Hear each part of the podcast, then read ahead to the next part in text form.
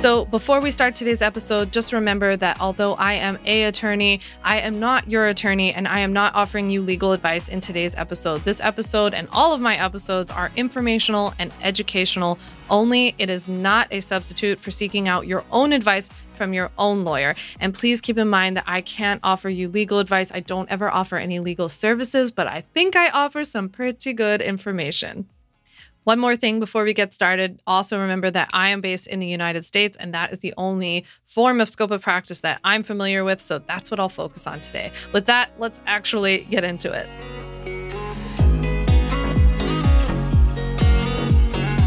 Hey there, and welcome to On Your Terms, my podcast where I teach you how to legally protect and grow your online business, all while building an evergreen business, hopefully, on your terms. So, in today's episode, we're going to talk about scope of practice, one of the most requested topics, both in my community, my DMs, my email, everywhere else, because this is where we're going to get down and dirty talking about what you're legally allowed to do as a coach online. So, in today's episode, we cover what some of the problems are with scope of practice, some of the myths and misinformation that I see out there. One of the things that I think causes scope of practice and a little bit of stress around the issues related to scope of practice, relating to a big, big mindset issue that I hope that we're going to work through today. And then we're actually going to go through step by step talk about what scope of practice is, how you figure out what yours is, how you figure out what it's not, and then what steps you need to take to design your business to make sure that you're doing things that only you can do. And my goal today is to help you sleep tight at night. I hope that you leave this episode with a big sigh of relief, having a better understanding, or at least that we can start this conversation. And with that, let's get into it. So I get asked about scope of practice stuff all the time. And people might not necessarily reach out and ask me, like, what's my scope of practice? But I get every variation of every question, like, what am I allowed to do? Or am I allowed to talk about this in my membership? Am I allowed to teach this to my clients? Can I offer this service? Can I offer this program? Like, how do I offer this in a safer way? And basically, all of these questions relate to scope of practice. And that's exactly what we're going to dive deep into today. I'm so excited for this conversation. So, it is so important to talk about scope of practice and what you're legally allowed to do in your business based on who you are and what you do and how you're qualified and licensed and educated and all of that. Because you could be doing everything right, legally speaking. You know, you could have great business insurance. You could have the best contracts from, of course, Sam Vanderwielen LLC. Uh, you could have an LLC. You could have just like done everything right. You could have dotted every I and crossed every T. But if you do things in your business, in your work with clients that are outside of your scope of practice, you can get in legal trouble. It won't matter that you did all those things that I just mentioned, right? It will help, right? But I think what people sometimes confuse is that it is a pass. So they think if you have someone sign a contract, for example, that says, I'm not your doctor, but then you offer them doctorly advice or you do things that only a doctor can do or something that falls under the practice of medicine, then you think that some people think that because they've had a client sign a contract saying that they understand that the person is not a doctor is like a free pass. And that is very, very, very much not the case. In fact, I always say it's worse because you've just now established that you're not a doctor and that you're not legally allowed to do these things. But then the fact that you turn around and do it is all that will matter, right? Like most things in life, all that really matters in this case, legally speaking, is what you actually do, not just what you said you wouldn't do or that you would do. So if in your practice, you're actually offering tax advice, legal advice, medical advice, therapy advice, so PT advice, whatever it is that's outside of your scope of practice, it won't matter that you've had someone sign a contract. It won't matter that you call yourself a coach and they know you're not a doctor or something like that. So this is really an important topic to understand. There are a lot of really like bad myths, information that gets passed around. Of course, there are whole groups of of people in, in parts of this industry too that are very like, who cares? This is no one's going to get in trouble for this. You know, let's see if I ever get caught. But I don't think that's you because you probably wouldn't be listening to this podcast because I think you're here because you want to understand. Tell me if I'm wrong, but I think you want to understand what you're legally allowed to do and you only want to do that but you also want to help people. So like i very much understand this practical balance between feeling like you have to talk about certain things you have to dive into certain areas or offer certain services and you also want to sleep tight at night. And that's what i'm here to try to help you better understand and also to better teach you how you can go about doing this. It's one of the biggest things that i focus on in my ultimate bundle program where i teach people how to navigate scope of practice. I teach them what it is. You know, I teach about copy for your website and language and all that good stuff. And it's one of the most popular topics there for a reason because this is just such a huge part of what you do online. So you can run off and get a contract, but this stuff is super important to understand. And by the way, I feel like sometimes people think that scope of practice stuff only relates to those of you who are in the health and wellness or fitness fields, and that is not true at all. So we're also talking about people who are teaching things about business and life and like therapy esque stuff like self care or intuitive eating, body image stuff. All of these things, anything related to money, obviously. All of these topics end up touching on things that are highly regulated. So, one of the biggest myths and misunderstandings when it comes to scope of practice is like, hey, my area of this industry or what I do, or me being a coach or whatever, isn't regulated. Therefore, I can do whatever I want. And that is not the case, right? So I always mm-hmm. say that, you know, when I was an attorney and I was the litigator, which means I was on my feet, as we would say as lawyers, I was I was before judges on the all the time. I was arguing in court, you know, arguing motions and all kinds of things. And I always joke with my customers about how there never would have been a situation where I went before a judge and trust me, I had my ass handed to me many, many times before judges because being being a lawyer and being on your feet is hard, especially as a woman. But it, there never would have been a time where there wouldn't have been like a perfect law that related to the situation that we were talking about. And the judge would just be like, well, since there's no law about this, you can just like go on your merry way. Nope, that doesn't happen. What they do is that they find a law and they apply it to you. And the same goes here. If your industry isn't regulated, right? If being a health coach isn't regulated in your state or being a money coach is not a thing where you are, it doesn't matter because there are what I call umbrella professions above you that are heavily regulated. And those laws will then apply to you because you will be accused of doing the unauthorized practice of whatever, unauthorized practice of medicine, law, finance, like investments, whatever, therapy. So that is why it's so important. So please don't accept these people's bad information online telling you that because this is not heavily regulated, it's the wild, wild west. That is not true. There are laws around a lot of what we do already directly, and then indirectly because these things will get applied to us and they will perhaps come up with something out of this. And it's also not true that, you know, these things are actually developing as we speak. There are certain states who are coming up with laws related to nutrition, for example, like who can talk about nutrition and food plans and all of these things. And so this stuff is rapidly developing as our industry develops even more.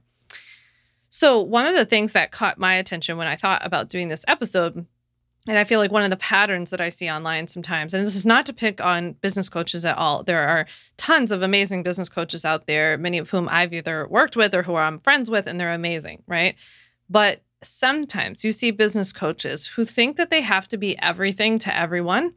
And it's one of the areas that I see it the worst where they will be giving out like tax advice and money investment strategies. And then they also include legal contract templates. That's something that I see. And they're actually doing you a disservice and exposing you to potential liability because they're going outside of their scope of practice, right? When they're doing that. Now, just a quick note on that, by the way. I get a lot of messages from people saying that their coach or some program that they bought uh, gave them some sort of like legal template, or the coach just said, Hey, go on and like use my client contract. And then it came back and bit them in the butt because it didn't, it wasn't actually that good, right? So, don't just assume that if you see like a business coaching program or you see some sort of course that you want to take, just because someone includes everything doesn't mean that it's good. I'd rather somebody be honest with you about, hey, I'm an expert in this and this, like, you know, I'm an expert in funnels or in marketing or in email marketing strategy and leave the professional stuff to the person who's the expert in that stuff, right? So just don't be like drawn in sometimes by this whole like, you can have it all. And sometimes I, I think that this issue comes from a little bit of a scarcity mindset on their part. And I see this with health and wellness coaches a lot as well that you're afraid that if you don't provide it all or if you don't know it all, then no one will want to work with you.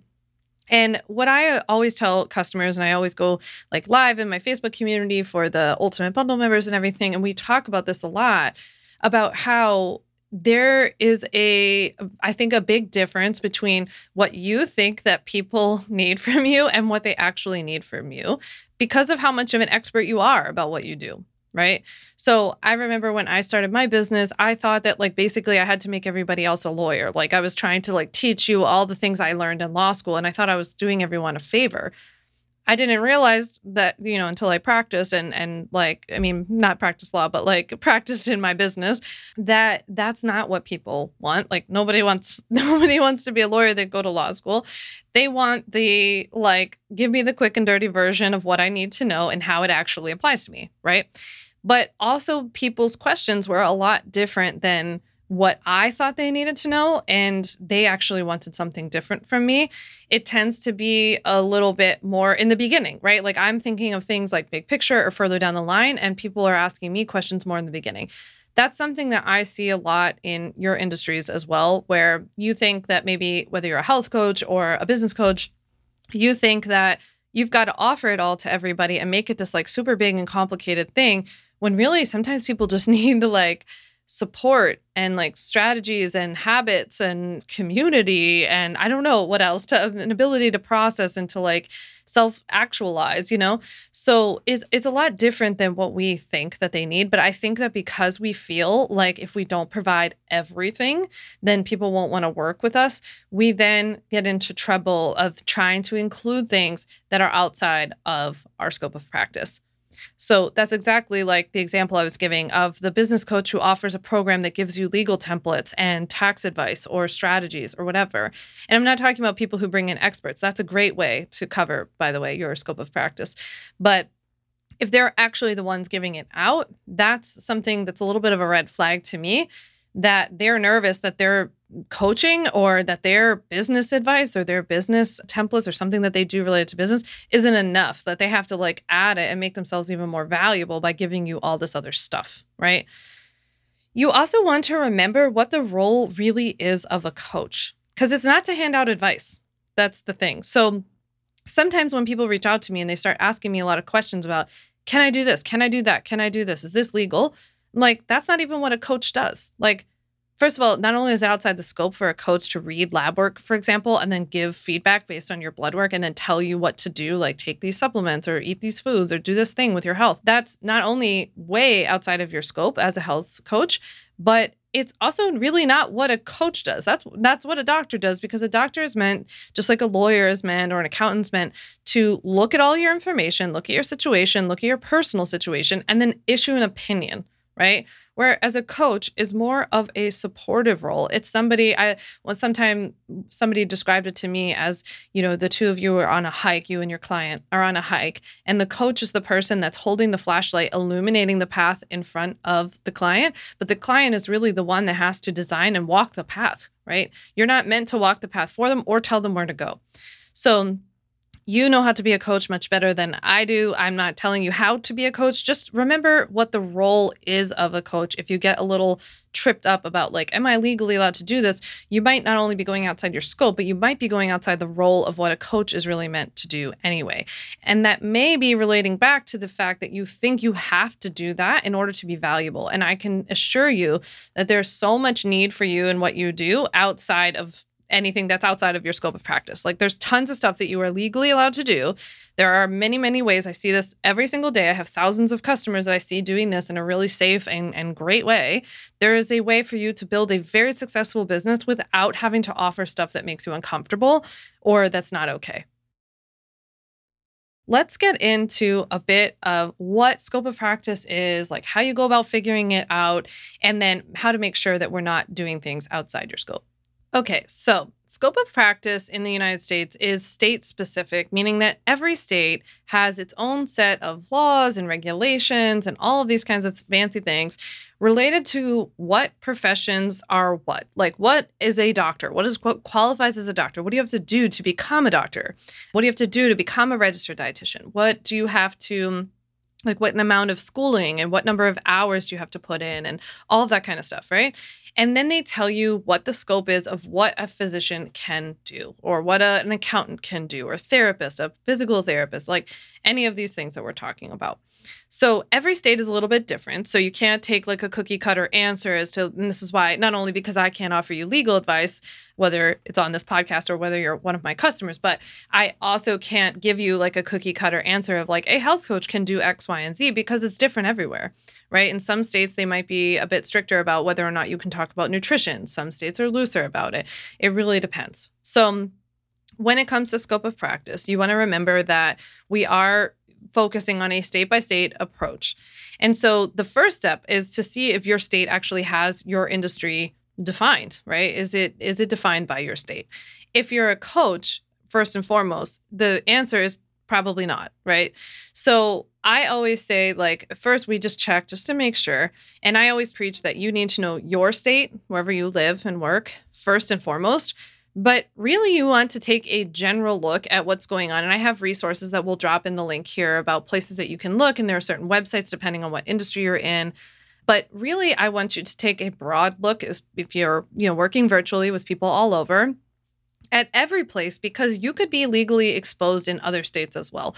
One of the things that I'm concerned about in our industry is that people sometimes only focus on where they live. Like, say you live in Pennsylvania and Pennsylvania allows you to do X, Y, and Z, but you work with a client in California virtually and what you're doing is not legal in California one of the things that I would be worried about, and you know, we haven't really seen this play out a ton in our industry since it's so new, but I would be concerned that you could be accused of the unauthorized practice of medicine in this example in California, right? Because what you're doing there is not okay, even if it's okay where you live. Because you've uh, technically, and I don't want to get too like technical with the law, but you've uh, technically entered into or reached into this other state by entering into a contract with somebody who's from that state.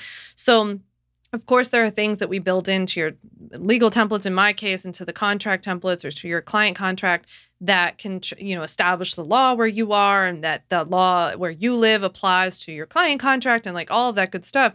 But at the end of the day we just don't know how this might play out in the future. So my approach although conservative is to me like the safest approach and i tend to attract people who want to be pretty safe. So that's the way i teach it. And this is also what helps me sleep at night. So i generally speaking will tell you to create a business across the board that is safe overall because I also would find it exhausting to you know, I had my own health coaching business back in the day and I couldn't imagine like getting on the phone now and being like, "Wait, you're in Florida? Okay, so I need to like change my title, change my copy on my website, not do this service with you. Oh, you're in Texas? Okay, I can do that with you." Like that just doesn't seem practical. But the other element to it is that laws keep changing. So you would have to keep updating it. Like I mentioned earlier, like I really encourage you to get comfortable and get familiar with what the true role and definition is of a coach and then design your programs and services around that on a safe across the board approach. So now we're going to talk through a little bit about how you go through and do that. So since most coaching professions are not if any are you know not defined by any state in America, what I'd say is the next step is to then look at umbrella professions. So if you were a health coach, for example, I would tell you that you should look at what your state and what the other states define as a physician in the practice of medicine, a therapist in the practice of psychiatry or something, a business coach. If you were a business coach, I would tell you to like look at what a lawyer is only allowed to do and what an accountant's only allowed to do, or a certified financial planner, or you know something like that. Kind of the related umbrella professions, the one that your state does define and that is maybe licensed in that state, but whereas your role and like whatever you call yourself is not currently defined. So that's what I would recommend doing next. So, once you take a look at those umbrella professions, you want to make sure you're not doing anything that falls under that umbrella profession because only they can do that. So, what I always say to customers is like, look at what this umbrella profession is allowed to do. Obviously, can't do any of that, right? It's not necessarily true that, like, just because they don't maybe describe a certain task or something like that in somebody else's scope means that you can automatically do it. There might be some related thing, like maybe a nurse can only do that or something like this. So, you want to take a, a wide look at what other people are allowed to do who kind of hover around what you offer. Now, again, you want to make sure that you're not actually doing any of this work because it's not just about making sure that you have a contract that says you understand that I'm not your doctor, I'm not giving you medical advice. If you then turn around and give them medical advice, that will be not good for you, right? So, the whole point of doing this is to make sure that we're actually following through, we're designing our programs, and then we are attracting the people who actually need our help with the things that we're legally allowed to do. I think that's sometimes part of the conversation that's left out of this is that people are so concerned about not attracting the right person or, or like, oh, no one will want to work with me. And I'm like, no, let's focus on attracting the person who does need what you're legally allowed to do, and then we don't have to worry about it. So that's why we're going through this exercise today. And that's what I hope that you'll walk away with in this episode, too. Okay, so next, now that we have looked to see if our, you know, industry is defined, we've looked at these umbrella of professions, we understand what falls under it and that we can't do any of that stuff. We then want to build out our programs, our services, we want to write our copy, like all of the verbiage on our website and our social media posts.